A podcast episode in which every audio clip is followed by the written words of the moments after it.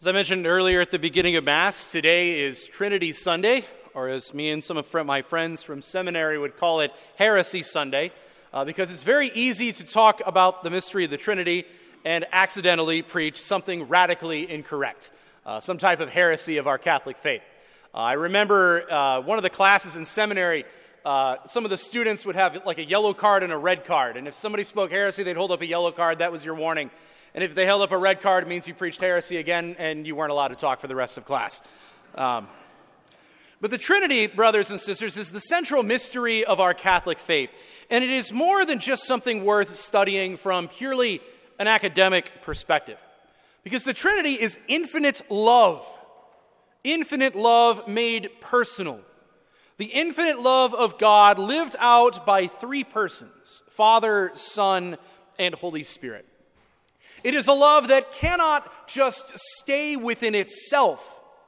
It couldn't stay within itself. It is infinite. And so it came out and created the world. It created all of us. We are created because of the infinite love of the Trinity. If not for the Trinity, you and I would not be here. But in addition to being created, by the Trinity, so to speak, and being created out of that infinite love and created in the image and likeness of the Trinity, there is another way that we interact or receive the Trinity's presence. And that is, of course, through the sacrament of baptism, where we are made God's beloved sons and daughters, and the love of the Trinity is put into our souls in a very unique way.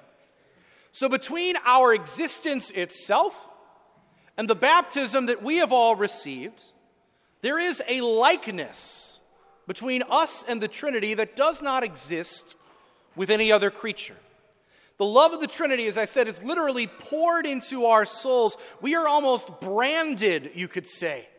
Our souls are almost branded with the image and love of the Trinity. And this likeness that you and I have with the Trinity, the Father, the Son, and the Holy Spirit, is a likeness that does not exist with any creature or any other thing created on planet Earth. This connection is so real, and it is so important for us, brothers and sisters. In a very real sense, you and I belong to the Trinity. We belong to the Trinity. The Trinity is the source and the goal of our existence itself. If we were to ask ourselves the question, to whom do I belong? Our answer should be the Holy Trinity. St. Paul tells us that the love of God has been poured into our hearts in our second reading. The Trinity is the very life of God given to us, a small share given to us, so that we might belong to the Trinity and belong to God.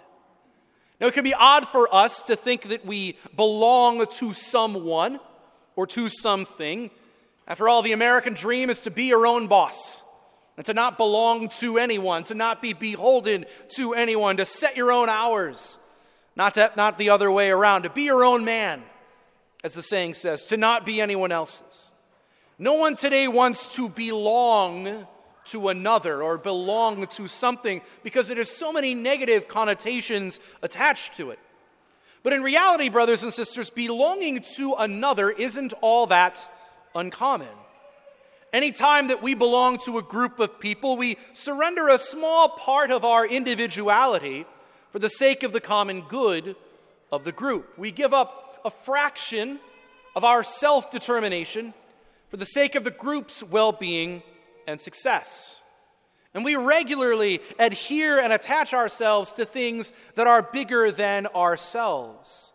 Even just look at marriage, belonging to another, having your life wrapped up in the life of another. You and I routinely, routinely avail ourselves to entities or endeavors that are more important than anything we could ever do on our own. And if this is the case for our earthly pursuits, brothers and sisters, how much more? How much more should it be for God, who created us, knows us better than we know ourselves, and who loves us better than anyone ever could? God told Moses in the book of Exodus, referring to the people of Israel, You will be my special possession, dearer to me than all other people, though all the earth is mine. If God could say that about the chosen people of Israel, how much more? How much more could He say that about us? We are His special possession, dearer to Him than all other people, though all the earth is His. In Psalm 100, the psalmist exclaims very simply, God made us his we are. God has such a deep affection for us, his children. We are a unique and special possession to him. He has created us so, and he continues to love us so. And so, you and I, brothers and sisters, are configured to, molded after Trinitarian love. Our souls are given that mark, as I said, branded almost to show whose we are.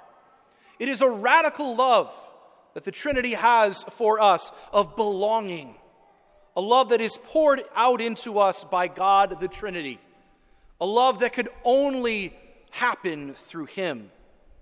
As I love to talk about the ancient Greek words for love all the time, one of those words, eros, it's almost a romantic love, but it's first and foremost a love of possession, not in a negative or oppressive way. Think of all those Valentines you'd get in school. Be mine. Those all those little Valentines, those paper Valentines would say. There's something so beautiful about that. I am yours and I want you to be mine. This beautiful, possessive love. Again, not in an oppressive way, but a love that seeks to unite hearts and to make something or someone your own and all that it entails. Again, we often talk about wanting to be wrapped up in God's life. This is how it happens. Our lives are meant to be lived this way.